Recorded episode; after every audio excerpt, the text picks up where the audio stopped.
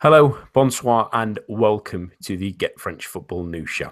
I'm Nathan Staples, and joining me this evening are Rich Allen and Peter Rutzler. Unfortunately, today's show won't be focused just on matters on the field, as incidents off it hog the headlines really at the moment, and probably rightly so. Uh, so we start tonight in Amiens, where five Lyon fans were seriously injured after a barrier collapsed while they were celebrating their side's goal on fifteen minutes. Several other, fa- oh, several other fans were injured, as well as a steward, and the game was abandoned. Uh, Amiens president Joannin said af- in the aftermath, five hundred Lyon fans wanted to get on the pitch. The barrier was in perfect condition. In In reti- well, since then, Monsieur Joannin has apologised for those comments, saying that his words were clumsy and ill-measured, and rightfully so. Uh, the incident has brought with it a number of questions into the how, what, and why, but these topics are very important, really, to talk about, Rich. Um, for those who aren't regular viewers of Ligue one football, fans rushing to the front of stands is something we see pretty much in every ground and in every game, but is that kind of behaviour, should it continue? And and it has to be partially to blame for this, doesn't it? Um, yeah, I mean, you don't want to you're going to be coming across as, as, as sort of trying to point any fingers of blame. It was just an unfortunate accident. Um, and unfortunately, it, it seems as though um, those that, that were, were seriously injured and taken to hospital, I think all have now been released, so I think it could have been far, far worse than it's actually turned out to be. Um, but it was certainly an alarming incident. I mean, we see it all the time. You know, numerous. I mean, Saint-Etienne is probably the one a lot of people can can picture. Nantes, I suppose, as well, are the two main ones where you really see it, where the goal's scored, and the you know the sort of more hardcore fans who are normally situated at, at, at either end will rush forward, and and to the perhaps more casual view, it does look quite damn. It is dangerous, you know. There, there can be all sorts that go wrong with it, but it, it's obviously something that happens week in, week out. Um, and yeah, hundreds of fans rush forward. Um, it doesn't look good. I don't. I, I've, I've still not quite got accustomed to seeing it and thinking, how is there not more injuries as a result of this? Because it's a you know, Saint-Etienne and Nantes, you know, attract decent crowds, and it's a sea of people that swarm forward. Um, and, you know, with, with Amiens v Lille being as, as local a derby as you can sometimes get in France, you know, there were a significant number of Lille fans in a very small part of a very already very small ground. Um, and, of course, what that presented itself was that when the goal came in, you had a lot of fans being funneled into a small gap as they rushed forward. And, you know, unfortunately, in this instance, the pressure on that barrier just got too much. Um, it, it may trigger it may trigger a wider review into how these these work. You know, a lot of these grounds, the seats are just you know rows of concrete with a little plastic padding put on for you know to, to highlight where the seat is. So that it's easy to stand. You know, we we uh, you know, all seater stadiums and all that, that that come in around have come in around Europe. There's still standing that goes on. And, of course, with there not being these rows of neat and proper and definitive seats, it's very easy to rush forward when a goal's scored. So I have a feeling it may trigger a wider review, but I'm not sure this one incident will trigger a widespread halting of, of those kind of celebrations. Yeah. And the, I do want to talk about the barrier as well, Peter, because um, admittedly to the Amiens president Joannin, he he did make some questionable comments in the initial aftermath, but he has since apologised and, and and admittedly so, and we shouldn't tarnish for him for that. But he's also probably defending his club that have been promoted twice, haven't got the most the enormous budget that some other clubs have, or, or frankly they've probably got a lot, a lot less than anyone who's got a very small budget in in Ligue one sometimes. And in all honesty, should there be more stringent checks on these barriers so if so these kind of incidents don't happen? Well, on a basic level, the answer the, the answer should be yes, because uh, as though as people who watch Ligue one all the time, we are familiar with it, and like Rich was saying, it is something that is very difficult to come accustomed to. I remember when I first started watching Ligue one more regularly. And then you watch it, Saint-Etienne, the one that sticks in my mind the most, because that was the first one I noticed it happening. And when they score and they do rush forward, it is something so dramatic and such a strong movement of people. And of course, we're coming from a culture where we've got uh, Hillsborough sort of ingrained in, in us and in our, in our mindset when it comes to, to fan safety. So in terms of should there be better safety checks, well, plainly, yes, there has to be. And it's got to be accepted that this is part of French footballing culture um, among supporters. Um, obviously, this isn't the first time these kind of incidents have happened. There have been like minor ones. I think there was I think Bordeaux had two in twenty fifteen, I think, looking back. Um, and there was an incident at Lille as well with only a small number of injuries, but never as serious as this. Um, but you're right to bring up the, the wider issues of, of finances, especially with a club like Amiens, who have had back-to-back promotions. Um, with this instance in particular, there was the, the fact that the fans fell about one and a half metres, I think it is, which is quite dramatic. And that's that's why the images that, that we saw were so, um, well, and the event itself and why so many people were injured. Um, it's a difficult one because if you suddenly look for wholesale changes and you start looking wider and say, well, we can't have this, you can't have fans rushing forward, you can't, all stadiums must be um, all-seater. The number of clubs who financially just cannot afford to do that. I think in Amiens' case themselves, I think they've bought, is it two thousand seats of um, Evian, I think, and they are they are in a process of, or I don't know if they've completed it now, um, of uh, renovating the Stade de la Lincoln. So, and that, that gives you uh, an idea of uh, where they're at. And I think there are a number of clubs in, in France who are redeveloping their their their, their stadiums at the moment. Um, but financially, for for for for Amiens, it's it's a huge weight, and it's not just the case of um, there's so many things that come into mind when you when you get promoted, and it's not just the the case of okay, um, we've got to sort our stadium out. You've got the playing squad. I mean, the jump from Ligue two to Ligue one is very high, um, and it's quite it's it's it's it's it for the L F P to suddenly introduce wholesale changes would be, without any kind of support, would be very difficult, I think, um, to, to fully implement. And there are alternatives they can look at.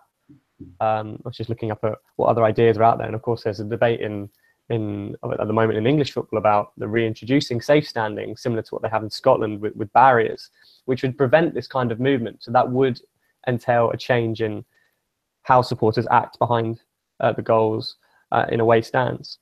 But for Amiens, I think being promoted, not just in terms of the um, infrastructure needs to improve, but by being in Ligue one, um, you're going to get bigger away support. I mean, they had Marseille visit a couple of weeks ago. They brought five hundred fans. They were probably, they were doing the same thing. Um, Lille bring five hundred, and, and, and the barrier itself is given way. So quite clearly, there are some fundamental issues with the actual structuring of the ground. But these are things that, especially for a club that's jumped two divisions, um, would need to get their head around quite quickly. Um, and that all of these things will be assessed, and I think the inquiry starts on Thursday.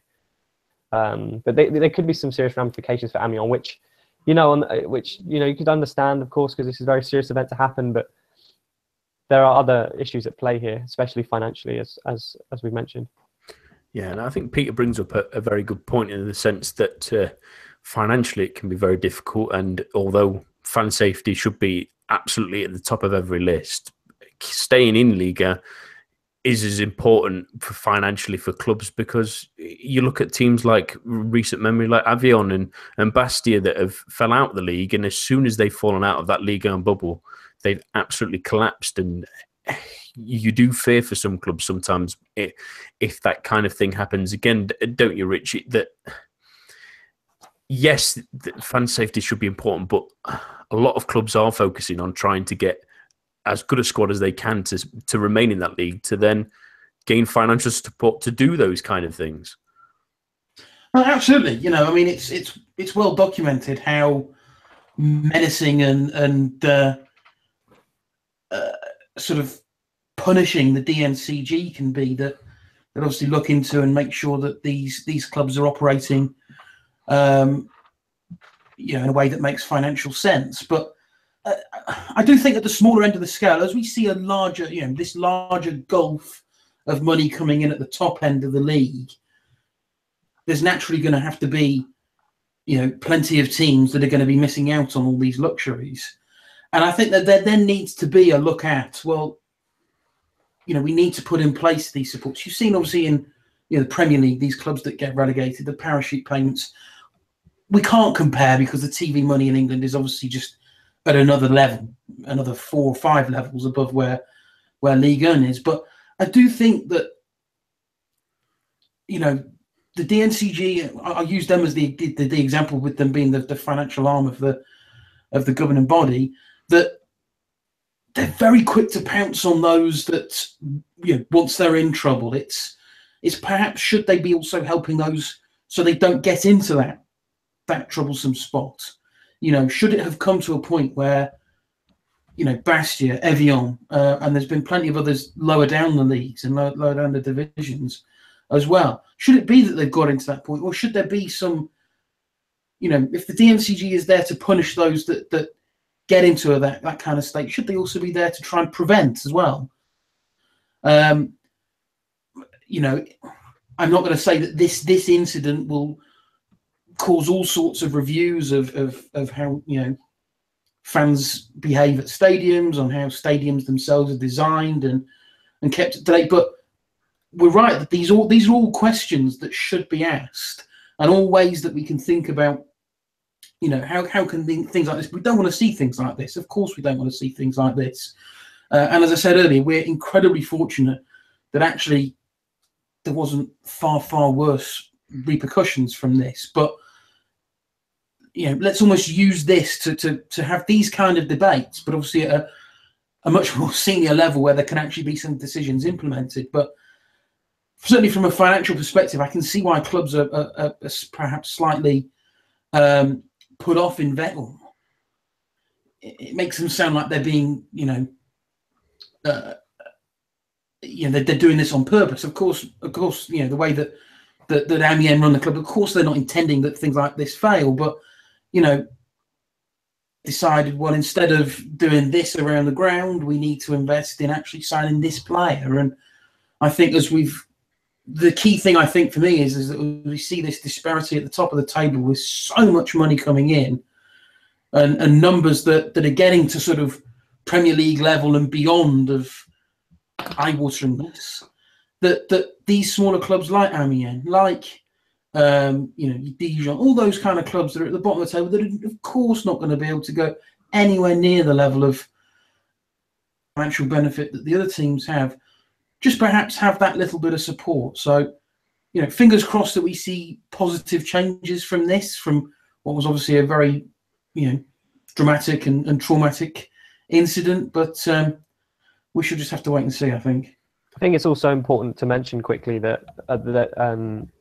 the Stade de la Lincoln did pass the safety checks from the L F P when they were promoted. So it's, we're not looking at a, a stadium that's dilapidated. I mean, it is a relatively modern design as well. So there's been some kind of, um, some of something's been missed, or there's been some kind of fault with inspection. Um, so I think that that's also important to bear in mind, because we're, we're thinking about how safety checks in, in Ligue one are viewed. And yeah, I think when you actually looked at the, the area that the, the Lille fans had in that, it was uh, it was almost a funnel shape, and mm. so of course you had, a, you know, wider row of people coming down into a much narrower section, and of course obviously that pressure. But so yeah, it, it may be that that safety checks aren't necessarily going to pick up on these. It has to actually be a it's, it's a design fault rather than a than an actual failure in the quality of the stadium. It's that, you know, you're going to have, okay, Amiens are not going to be attracting big numbers of away fans every game, but they have to think that, you know, your bigger clubs and then your more local clubs are going to bring the maximum allocation that they can have. And and thinking, you know, how, how fans can celebrate goals, having that sort of funnel shape, it just, you know, the, the, mm. the physics of it just don't work. And of course, the pressure that builds up on things like the barrier, sadly, can very often only lead to one, you know, one outcome. Yeah, I think that's as much to do with um, the L F P as it is to do with Amiens um, mm. and in terms of their safety checks.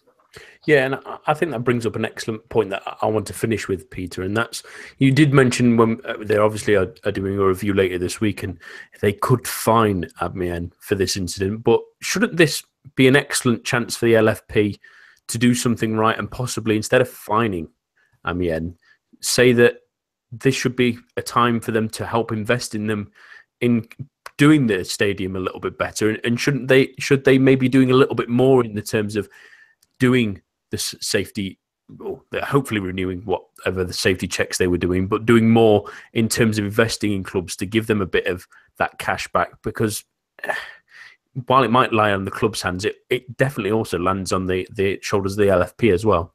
Yeah, absolutely. I think that backs up what, what Rich was saying in terms of where the money is going in Liga. Um, and, and this isn't really a time really to be punishing a side like Amiens, who have made a, a double leap. And they, they could face a fine, which they struggle to pay. They could face a points deduction, which could have huge ramifications for them come the end of the season, or, or even a stadium closure, which again has, has financial problems. Um, and it's like we were just saying, it's as much to do with, with safety checks, as much to do with failings, not just with Amiens, but with also the L F P. I mean, if they've passed all the right boxes and they've had them all ticked, then it's, you know, you can't just throw the book at Amiens because the book itself has got a problem. So, um, yeah, in an, in an ideal world, you'd love the L F P to turn around and, and say, right, we're going to help you out. But I don't see that happening. But I don't think at the same time that punitive measures are the right measure, the right thing in this instance.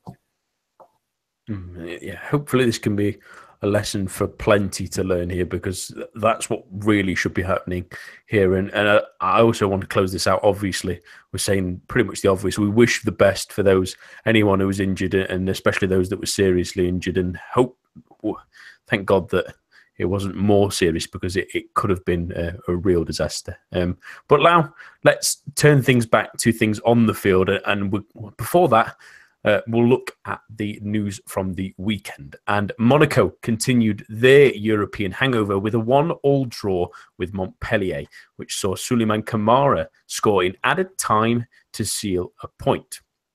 P S G kicked off action on Saturday with the a second six two victory of the season, this time against Bordeaux.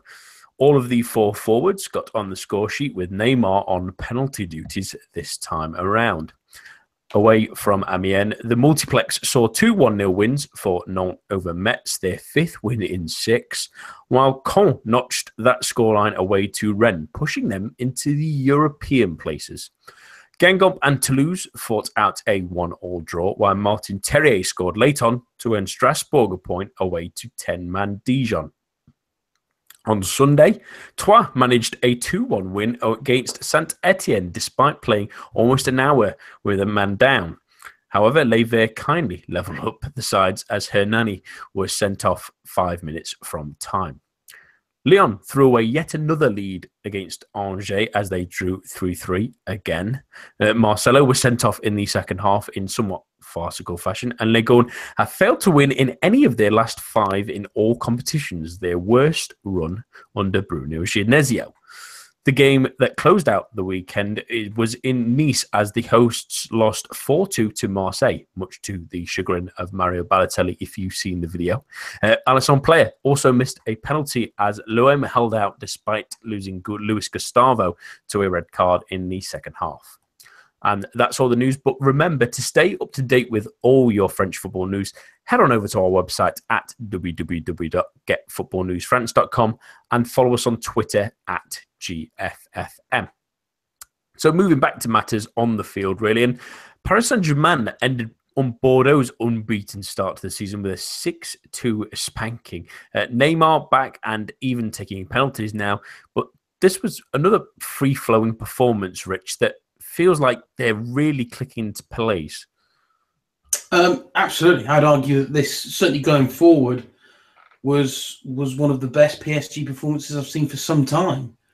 Um, certainly, I think their best performance, by a long way, I think their best performance this season. I thought the formation that they had, the, the personnel that they had, the way that they played was was really, really good to watch. You know, this this is the style of play that we want to see from this P S G side. They, you know, these these scorelines should be getting to a point where they're no longer a shock. They have that much quality over the other sides. Um, really, really impressed with with Draxler's performance. Um, you know, he's become a bit of a, a sort of maligned, marginalised figure, I think, with obviously the arrivals of Neymar and Mbappe to uh, to work alongside Cavani. So really, really impressed with his performance. I thought he took his goal absolutely superbly. Um, if, if you haven't seen it, I, I, you know, I implore you to check it out. I know, you know, Neymar scoring a free kick will, of course, take all the the sort of uh, the, the retweets and all this, that, and the other, but Draxler's finish was absolutely super. There's a camera angle from the opposite, or the corner where the ball ends up, and it's a volley on the outside, just ever so slightly on the outside of his left foot, and the way it just curls in is, it's a real joy to watch. But his all-round game was really, really good. Um, created opportunities, created a goal. Um, you know, he was, you know, he just fit, fitted into that system perfectly alongside Neymar, Mbappe, Cavani. It, it just worked. Um, by then having no Thiago, Thiago Motta in the side, it allowed um, Rabiot and Verratti to um, to sort of have those positions just in front of the defence. For me, for me, the whole the whole system just worked.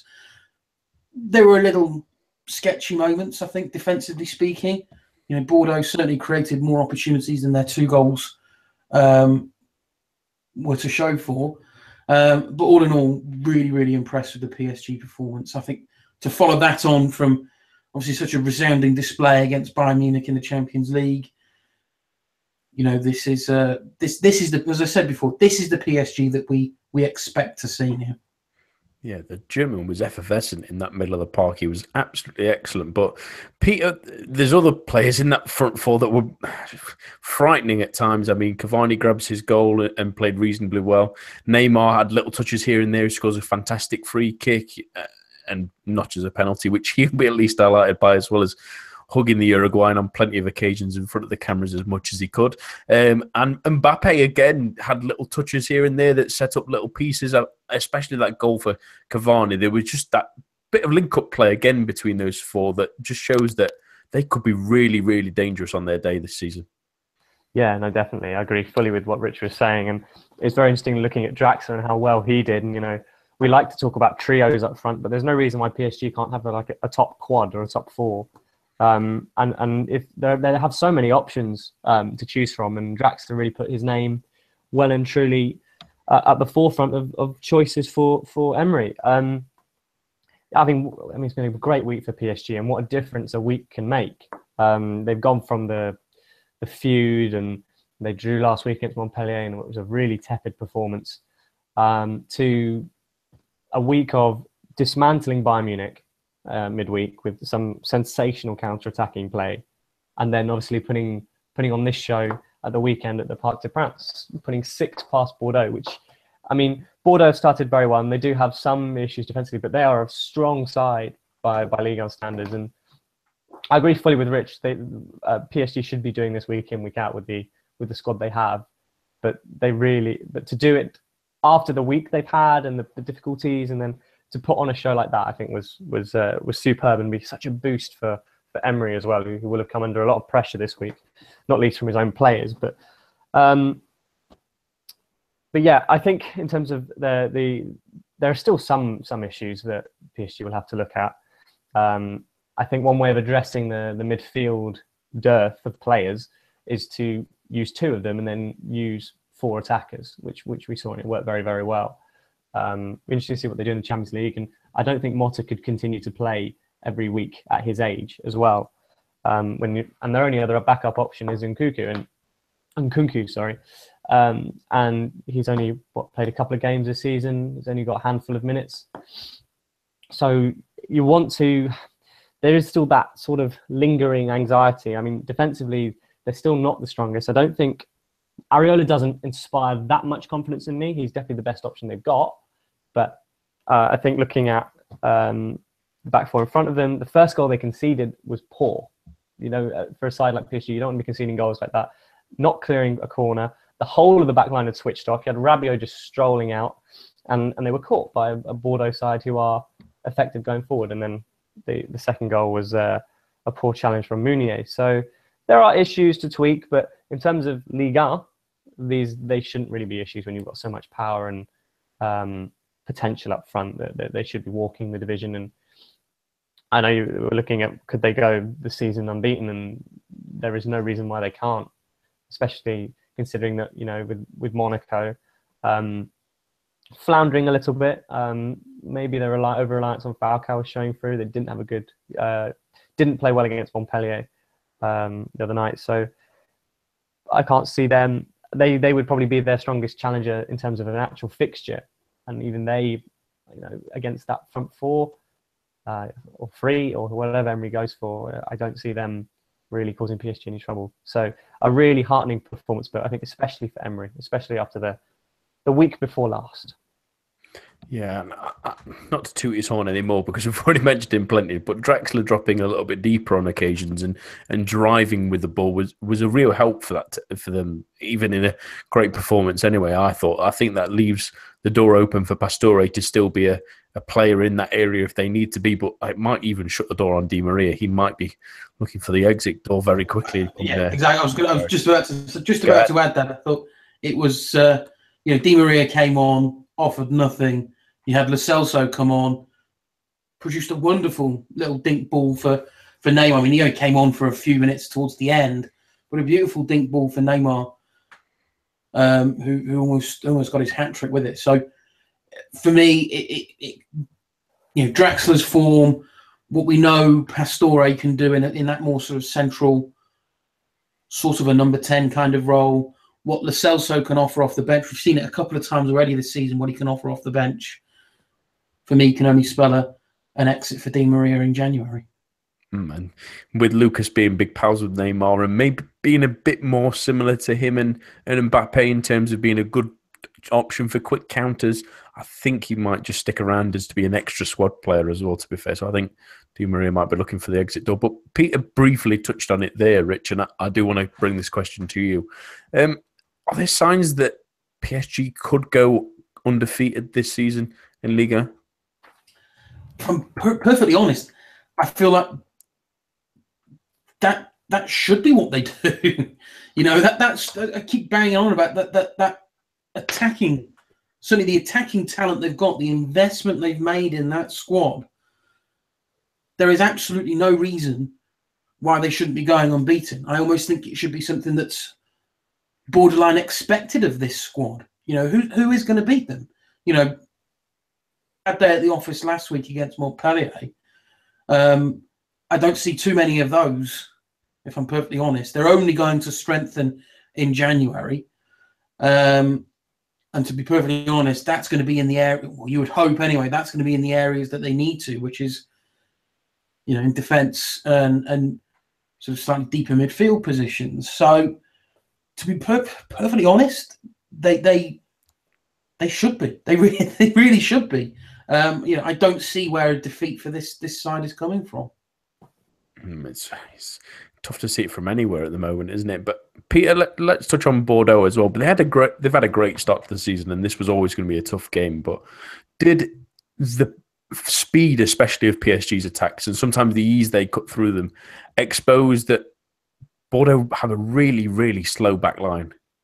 Yeah, I think it did a little bit. I think I think Gorvanek's comments after the game saying about, you know, the, the free kicks stunned them, and then the whole, you know, facing Neymar, Cavani and Mbappe just sunk in in that moment sort of thing. I, I don't really see how that can add up entirely. I mean, a, a lot of sides would be galvanised by that. and But, you know, uh, there are definitely some, if, if we are to point out weaknesses in that Bordeaux side, it is in the back line. And I, I Uh, they, I think they, it was uh, Toulalan and Jovanovic who were partnered at centre-half, and Jovanovic is still very young and Toulalan is very old. Um, and I think as not an, as not being a natural central defender, that, that is a slight disadvantage. And against forwards of the calibre of, of Neymar and Cavani and Mbappe and the, the bench and the reserves as well at P S G, it's, it's, there's always that risk of being exposed. Um, I do think they were a bit, bit, uh, a bit like a rabbit caught in the headlights a little bit. Um, I do feel like they never really showed what they could have done. I think if they had been a bit more solid and they, they, they could have held out for a little longer, you know, you've got a different game, especially with their attacking potential, because they, they do have a lot of attacking potential. And we saw that with the two goals they scored. Um, but there was some real class from P S G in that first half. We shouldn't uh, take away from that as well, um, underlined by the goals of, of Neymar and, and especially Draxler. And I, I concur with Rich about how good that was. The technique was sensational. I do have to admit, I mentioned this a couple of times this season, but but Toulalan, I, I think, is a fantastic player, and it has been in the past. But he can't be a centre back. His his lack of pace really, really put someone in a disadvantage. In that, time and time again, P S G took advantage of it. Anyone with a quick strike force will now look at that as a as a template of how to get at this Bordeaux side. And in all honesty, they either have to drop him now or move him into that midfield place where if someone does take him on, at least this player's behind him. The problem now is, is if a player takes Toulalan on, they're on in goal. And yes, they've got Costil in net, which is better than better than they've had recently, at least anyway. But it's not really enough, and it's going to cost them games if they do want to face find the Champions League places. They need to sort that out sooner and later, rather than later. But we've mentioned it briefly already as well, which is uh, Monaco's result this weekend, where they again found the conquerors that seem to be Montpellier at the moment. Uh, Rich, uh, with the loss in midweek as well to Porto at home, which was several different counter-attacks and then being caught on the break. And again, Glick was a little bit exposed for speed, and Montpellier did it a few times again and, and were maybe just a little bit unlucky. Are teams finally figuring out the principality side? I think it's a combination of that, and it's a combination of, of you know, the, the squad as a whole. Perhaps not necessarily the, the starting eleven, but the, certainly the squad as a whole just getting used to, I think, what happened obviously with all of last season and the, you know, the success that that brought, and then obviously the major changes that, that occurred during the summer. I think there is still a period of the squad getting used to. They obviously worked so hard, you know, once the season got underway and there was success there. But I think they're now just experiencing that little bit of a lull whereby, you know, they've realised, actually, you know what, this is a new squad. We need to perhaps, you know, we can't play how we played last season. Um, you know, if we're going to try that, teams are easily going to pick us off. And, and you know, that's what we've seen once or twice this season. But, um, you know, I think it was almost to be expected, this these kind of performances. I just expected them, you know, week one, week two. I didn't necessarily expect them week seven, week eight. Um, but, you know, I don't. It's, it's certainly not panic stations for Monaco. Um, but it's certainly something that Jardim and his team need to look at. You know, this can't be, you know, they can't allow, um, you know, any kind of habitual um, drops in performances. Um, I also wonder how much of it is a, you know, a, a sort of resignation to the fact that, well, you know, the league title has, has gone already.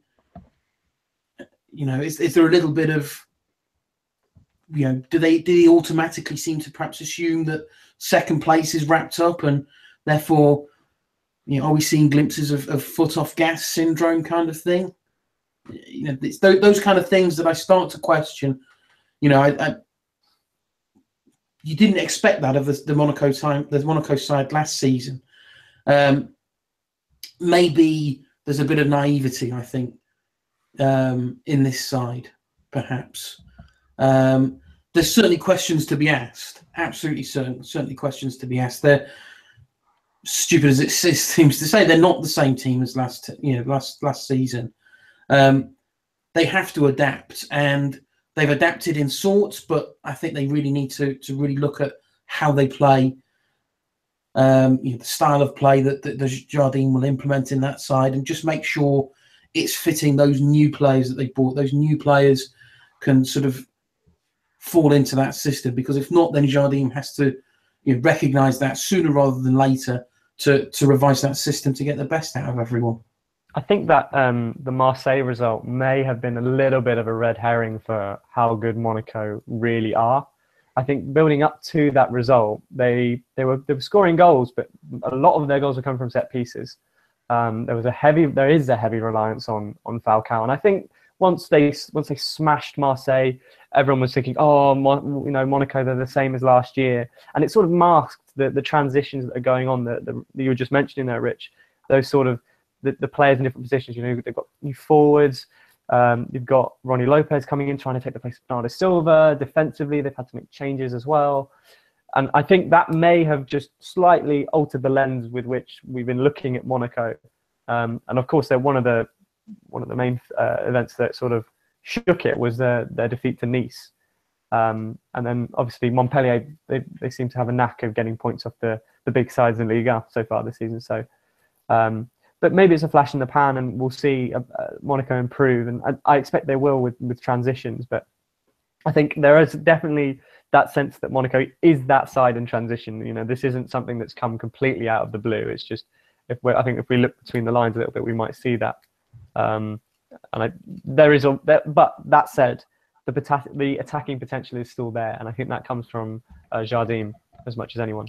So we'll, we'll see how they how they develop. It's, it's also worth knowing that we're eight games in, and they've they've they've only drawn, you know, only, and they can't afford to to do this, but they've only lost one and drawn one. You know, the other six they've won, and yeah, okay, performance-wise, then they're, they're not at the level that they were last season. But I think there's that as well, just to take into account that they've still got that. Um, okay, it wasn't shown in the Mon yeah, it wasn't shown in the um, in the game against Nice. It wasn't shown against in the game against Mon uh, Montpellier. But they still have that knack, hmm. which all top teams have, of just getting that result when it's needed. It's it's only. It's only two games where they have dropped points so far this season. So that's why I would reiterate that it's not panic stations yet. Um, you know, I don't think there was any expectation on Monaco whatsoever to, uh, you know, to to to main, you know, to uh, retain the the Ligue one title. Um, but it's just, I think, a little bit of food for thought for Jardim, um, certainly over this international break. Yeah, and he did mention before the game that obviously it's quite a quick turnaround between Tuesday and Friday, but although you can argue the flight out measures into that, P S G had a shorter turnaround with their Saturday four o'clock kickoff. And I do have to mention one thing that I noticed, which feels like we're bashing him yet again with Jubio Sidibe, because he, he always seems to be the, the butt of most jokes, but I don't think I've seen a worse performance from anyone this season. He was abysmal. He might as well have been asleep. He was missing passes. He was not controlling the ball properly. He stopped runs abruptly when people were trying to pick him out and they would sail out of bounds. I mean, a number of players struggled, in the especially in the first half, to really capture any flow, which didn't help. But the, he was playing left back and he was absolutely atrocious. I, I feel very, very sorry for him in, in, in one way. But just briefly to touch on the visitors, really, Rich, Montpellier, and they've had two really excellent draws in the last couple of weeks, and nicking one, especially away from home, was was a real benefit. But they need to now translate that into the well, better, even better results against the teams around them now, don't they? Uh, they have to. You know, I, I had them at the start of the season as as you know, team, a team potentially to take that third relegation playoff spot. Um, you know, overall, I just don't think that squad has the quality. But you know, who's to argue with a with a home draw again? Not only just a home draw against P S G, but you know, having a clean, you're keeping a clean sheet against P S G as well, and then going to the champions and, and nicking a point. You know, you can't you can't fault that. Um, you know, what they need to do is make sure that as well as picking up those perhaps slightly more unexpected points here and there, that they're winning those games that they should be winning. You know, they've got a couple of tricky games coming up. Um, you know, they've got, once the international break's over, they've got Nice at home, they've got Saint-Etienne away. Okay, there are two other games where they might get an unexpected point, but then they're away at Guingamp and at home to Rennes and then home to Amiens. So, uh, sorry, Guingamp is a, is a cup game, but they're, they're at home to, to Rennes, they're at home to Amiens. So, they're the games that they should be winning, and that's the real acid test, I think, for this Montpellier side. Is it's all well and good picking up a point against one of the, the big teams. If you're not beating your your sort of rivals near the bottom, that point to that point at home to P S G is is worthless if you're then going to, you know, lose at home to Amiens. Very, very important that they build off this. Really, they they looked pretty good, actually, to be fair, against Monaco. It's the best best I've seen them this season of trying to create something, and they, they did cause some problems. They didn't just nick this either, uh, as it might have seemed with the with a late goal. They they really put up a fight against the Monaco side that did look really, really poor on the evening. But let's move on now to, well, things happening this week, because signal, well, the bat signal's in the air, at least for the French side again, because it's another international break and a, a pretty crucial one, really, for Les Bleus. Uh, France need two wins, really, to be absolutely sure of automatic qualification, with Sweden breathing down their necks, really. But Peter, has Didier Deschamps made some strange personnel choices again? I mean, we praised him last time out because he did bring some of these young players in, but there's there's a number of players now fit again, brought back into the fold again. It's, it's a risk, isn't it? It's a bit deja vu, isn't it? Deja uh, with Didier Deschamps. Um, yes, is it a risk? Uh, yes and no. Well, it's a risk for him anyway. They have to win these two games. They've got Bulgaria on on on Saturday, and then they played Belarus. Bulgaria away will not be an easy game. Um, they'll know that Sweden will will probably beat Luxembourg unless they pull up uh, put up another extraordinary display of both ability uh, and for and fortune. But um, there are some strange decisions. I remember I, we did praise him last time, actually, didn't we? I think for for on the whole picking a squad that we could get our heads around. Um, partly because there was no Moussa Sissoko, that was a key part. But uh, here he is, he's back. Um, I think his reasoning for, for including Moussa Sissoko was that he plays in uh, different positions. So I play in a few different positions. So maybe if I've got French nationality, I, I might have a shot. Um, in fairness to Sissoko, I actually think he's doing okay. He seemed, I think he, I saw him against uh, West Ham uh, when he was playing through the middle, and I thought he did really, really well. That said, that doesn't necessarily mean he, he warrants inclusion in the French national squad. But then yeah, there's the asterisk, so it's Didier Deschamps. Um, I think for me, the, the key omissions are Nabil Fekir, um, who has missed out um, in the place of Dimitri Payet, uh, because according to Deschamps, uh, Payet is more flexible. Um, and Anthony Martial as well. I think he'll be disappointed that he hasn't um, had himself a call-up. Uh, I've actually done a look at the numbers, because I know Deschamps loves a bit of... Um, They've got to be playing regularly as well to, to have a to have a shot at making the squad, which is why likes of Courtier haven't necessarily had a stab at it. So I looked at Sissoko's numbers, and they're, they're not they're better than they have been. So he's he's played four hundred five minutes, roughly four hundred minutes. It's about four and a half games this season. Martial's quite similar, actually, just just below that, about three hundred seventy minutes. So again, you know, there's a case there to be made. I was looking at uh, Bakayoko um, because he hasn't been in contention for a little while. Um, he has had an injury at the start of his time at Chelsea, but he has played more minutes than Sissoko, and he has played more consistently. And he was sensational against Atletico Madrid, I thought, as part of that Chelsea unit that shut down what is a fantastic Diego Simeone side. Um, so I think he was unlucky not to be considered. He's not in discussions I've seen to, to make the squad um, behind the likes of Matuidi and Rabiot and, and Tolisso. But, I mean, Tolisso hasn't necessarily been in the best form with Bayern Munich since his move there. Um, so I think he may be slightly unlucky, um, Bakayoko. But but yeah, we go back to the same old, same old, don't we, with with, with these inclusions. And I think we'll talk about Jallet as well. Um, but yes, I think another interesting stand, uh, stand-up point was Kazawa making the squad, um, especially with the, the backdrop of Blackmail. Um, it seems to he has put that to one side uh, in his instance, but we won't do that for... for uh, Benzema, but yes. Stranger. And then you start adding, well, I think Benjamin Mendy being unavailable as well has affected it to the point where Luca Dean is, is getting a call up just as, just in case. But uh, there's a number of different ones there. I mean, I, I've wrote an article earlier today on, on Payet versus Martial, and I, even though he's played fewer minutes, I, I can't see why you don't try and bring Martial with you. Even as an impact sub, he's scored five goals and assisted four, and he's played the less minutes than Payet has this season. I, I know some people will point to the fact that one goal was against Burton, two assists were against a, a C S K A Moscow side that were pretty terrible, but he was he has been really electric, and he's been even better off the bench, which if these games get close, if they get into worry situations, that's the kind of player, like the Luxembourg game, that's exactly the kind of player you really need to bring on as an impact. And Peter, I agree with you. Sissoko, I think maybe just about gets a pass on his current form. I, I think it's, it's, it's a Didier Deschamps pass. It's not like a normal yeah. pass. It's just because it's Deschamps.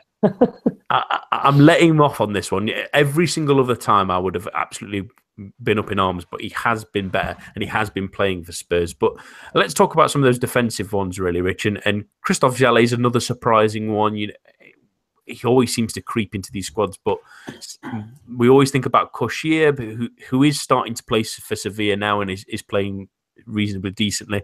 But the other one was the late one, which is Koscielny pulled out and Adil Rami's replaced him, when there's a wealth of French centre-backs that you could choose from. And especially, I think you mentioned on Twitter, actually, Kurt Zouma especially should be someone that should mm-hmm. be possibly getting a look in, surely. Uh, just to touch on the Jallet issue, um, for me, it highlights the, the main positional problem, I think, with this French squad. And I've gone on about it for what's felt like years now, is there are really, a really, really no standout young right-backs coming through at the minute. Um, there's one or two that have the potential, um, but there's a real, real dearth in quality right-backs for France, hence why Jallet is still getting picked. Um, you know, what's what's a little concerning maybe is, it may be concerning, it may not, depending on club level, and then Kazawa, club level for Sidibe and and Kazawa's last outing for France, is that both um, cut short the training today, both picked up knocks. So remains to be seen whether they will be fit at all for one, both, if not one, one of the uh, the games coming up. But I mean, Adil Rami, I yeah, I, I I'm a big big Deschamps defender, but I can't really defend the call-up of Adil Rami. Um, you know, he's part of a Marseille defence that is not playing well in the slightest. um, and, yeah, as I said on, on Twitter, Kurt Zouma should be there. You've got plenty of others, um, you know, centre-back-wise, who who could have been called up. You know, I'm not buying this, well, you need some experience in there, because I'm more than happy with Varane and Umtiti to be providing the experience that I need, as far as I'm concerned, for centre-backs. You know, they're playing at in the world. Um, you know, they're, they're very dependable. I, I, I don't need experience when I know that I've got those two as my centre-back pairing. So I can't I can't defend the Rami call-up. I really can't. Um, you know, unless Deschamps always had this Um, you know, childhood dream to meet Pamela Anderson. I, I've no idea. I, I can't. I can't defend. You know, there's there's a couple. You know, I'm I'm very much on board with the Fekir and Martial should have been called up instead of Payet and probably Coman. You know, I, I, I don't know. I don't know what. Certainly, I'm not sure what Coman has done for France for quite a while now. Or Bayern Munich. Um, I can't vouch. I, I well, I, I can't. I can't vouch for what he does at Bayern Munich, but by all accounts, it's he's not a standout player. Um, Payet hasn't been the same player, I don't think, since he, he got the move back to, to Marseille. Sissoko, and with, with the two of you, I can perhaps just about accept that. He's very much a player that, when playing for France, always seems to be this different player than at club level. Um, you know, he's he's one of Deschamps' uh, Deschamps' sort of go-to trustworthy guy. He knows what he's going to get from Sissoko in that France squad, which is someone who's happy not to be an automatic starter and will play wherever you tell him to play, and seems to always put the effort in.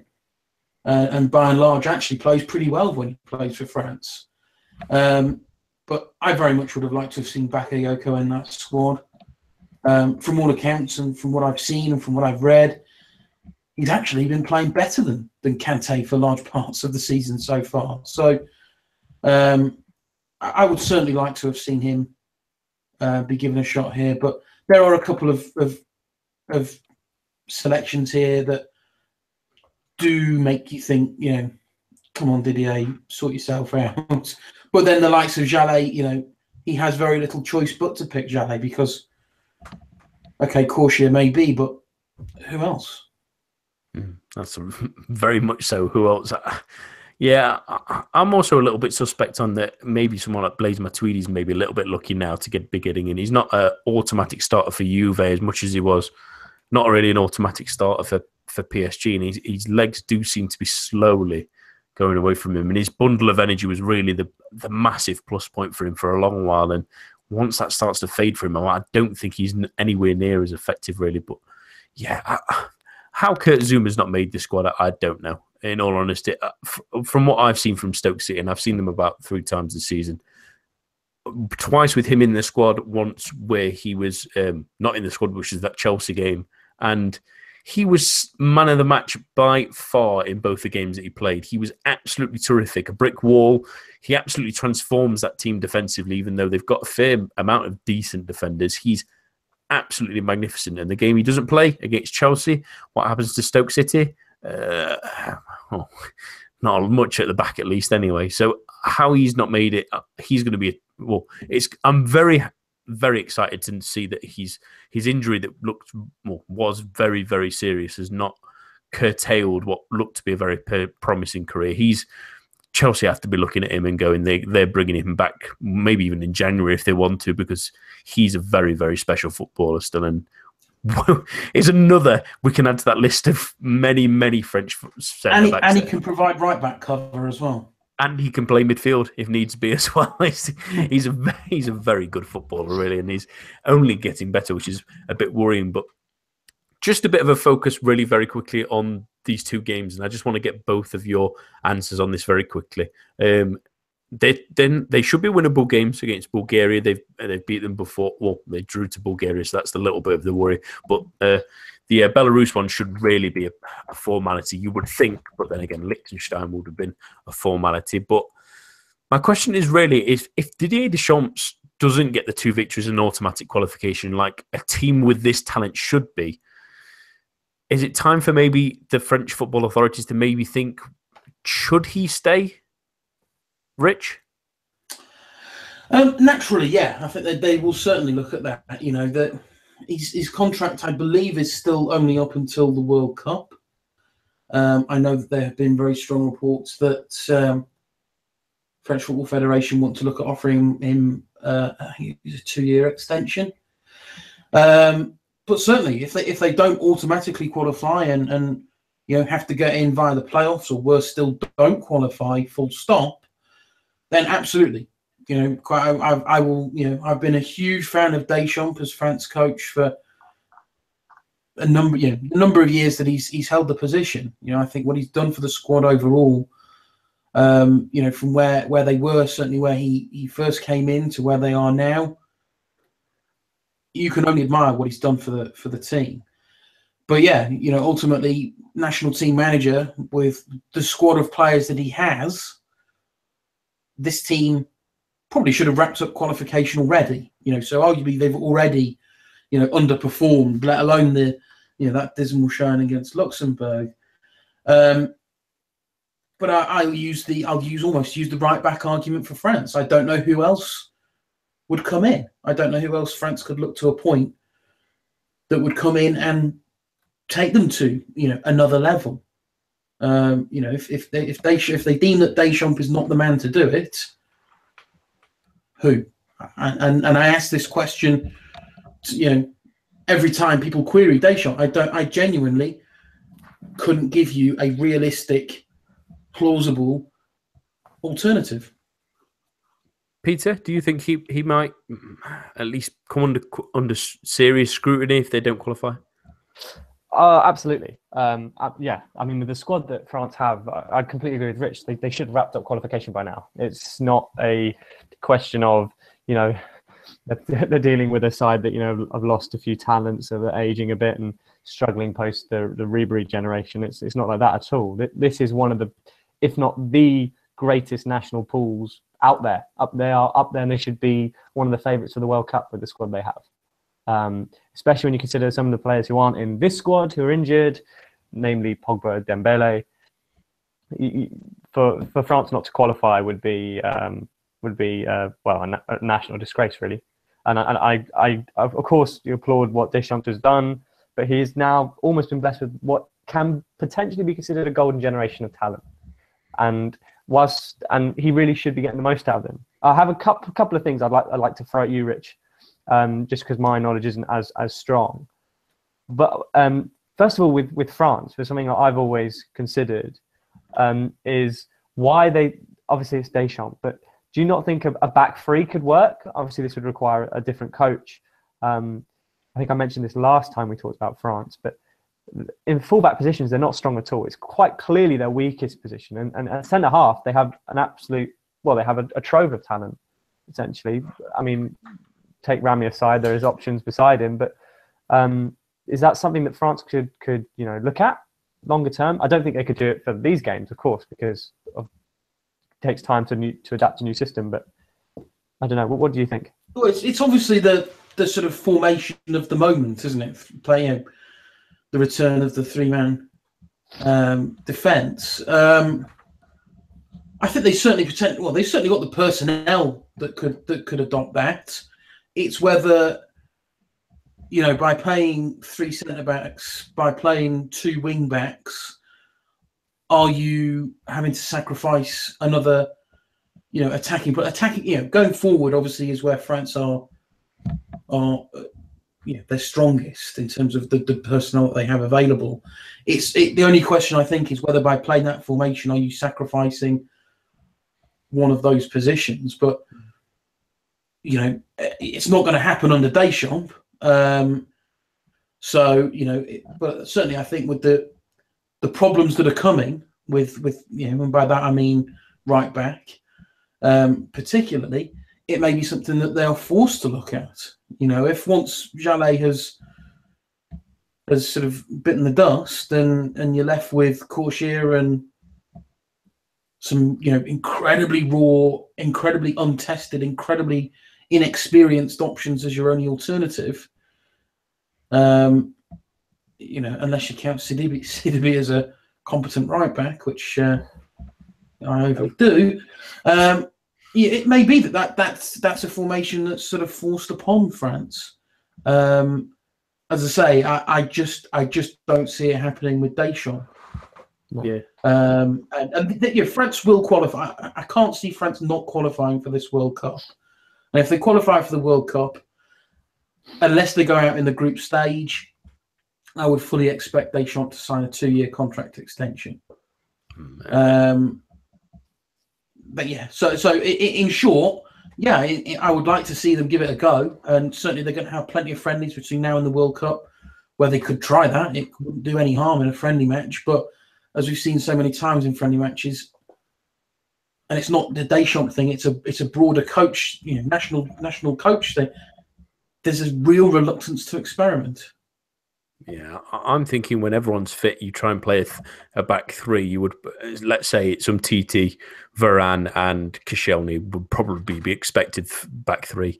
Everyone fit, you probably have Mendy as a, a wing back and Sidibe as the other side, because although he's not great going defensively, he, he, you can take more of a risk with him being a wing-back. But then to balance that out, you might have to play Conte and Bakayoko. Then you have to play Pogba, so he's playing as a part of that midfield three. And then it's two spaces for Griezmann, et al., probably Mbappe, but then there's where's Lamar, where's uh, Martial, where, where's Fekir if he was in the squad, like Lacazette, Giroud, Dembele, Cole. You start rattling off the list and it gets a bit insane. But let's let's finish off this evening with our, our Liga and snapshots, really, and we'll we'll try and keep this nice and brief. And I'll start with you, Peter. What's your Liga and snapshot? Uh, just a couple of quick mentions. Um, first of all, Nice Marseille on uh, Sunday night uh, was a great festival of Liga football. Um, we had uh, some terrible tackling that should have been punished earlier, and then a red card that, you know, was well overdue in Luis Gustavo. We had missed penalties. We had multiple goals from shocking defending. Um, and an entourage of mistakes. It was wonderful to watch, and it was thoroughly enjoyable. And Balotelli storming off at half-time, but didn't blow his lid. He's a new man at Nice, I think. Um, and also another note that Asuakotu has now been sent off twice this season in eight games. The first, of course, was ridiculously harsh against P S G, but and the second, uh, a little bit more justified. I haven't seen the first yellow card, actually, so don't hold me to that one. Um, but my overall snapshot is uh, Caen. Uh, they definitely deserve a mention, and especially Remy Vercoute, uh, the keeper. They have conceded the least amount of goals this season, uh, just four, which is less than P S G.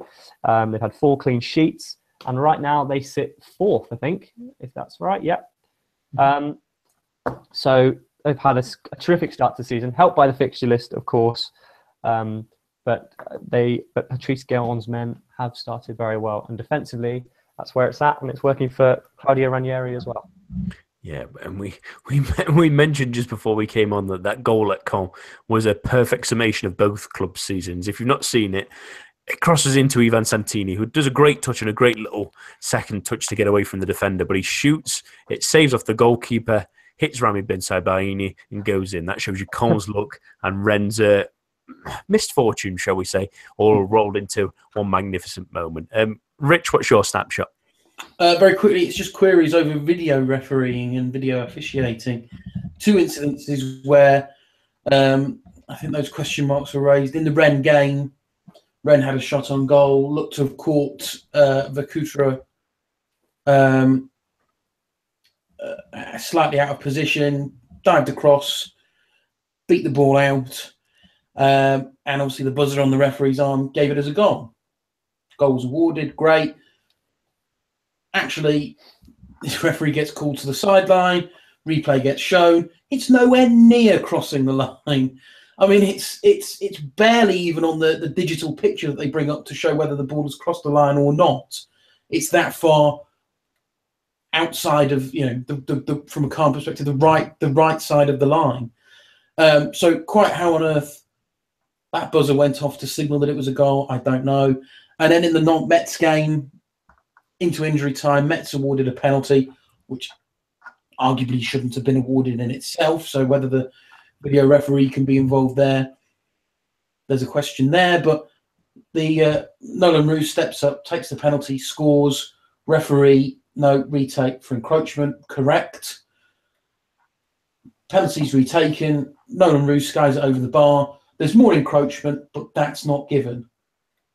And for me, that's, so it's not video referee's fault because that's not called upon, but that's another example, perfect example, where the video referee could have, you know, stepped in, triggered something, correct decision would have been made, because at that point you've got two very clear inconsistencies. And in fairness, it, video referee might not have given that penalty in the first place in the one in well, exactly, North as well. Itself. Yeah, which is it just exacerbates that argument, and it's worked quite nicely in in uh, both Bundesliga and uh, in Italy, unless you're a Juventus fan who seem to hate it at the moment because it's giving decisions away against them. Um, my league on snapshot is a, a nice uh, jovial one, in it with which was the uh, strange red card at. at Angers Lyon. Uh, Marcelo was sent off.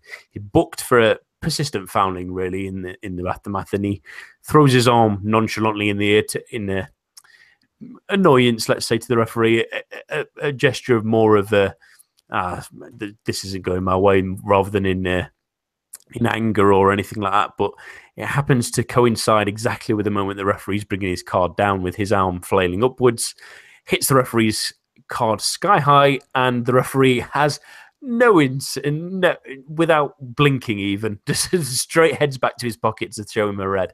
Uh, Marcelo's face is a picture. It shows maybe there's not enough humour in these league and referees sometimes, but it's a tough one. He probably doesn't realise he doesn't mean it in that moment, because it does seem a little bit petulant on when you see it in full motion.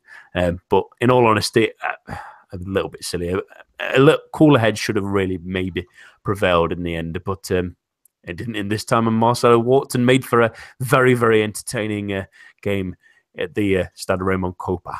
Um, that's all we have for the, this week. Uh, my thanks to Rich, Peter, and everyone listening at home.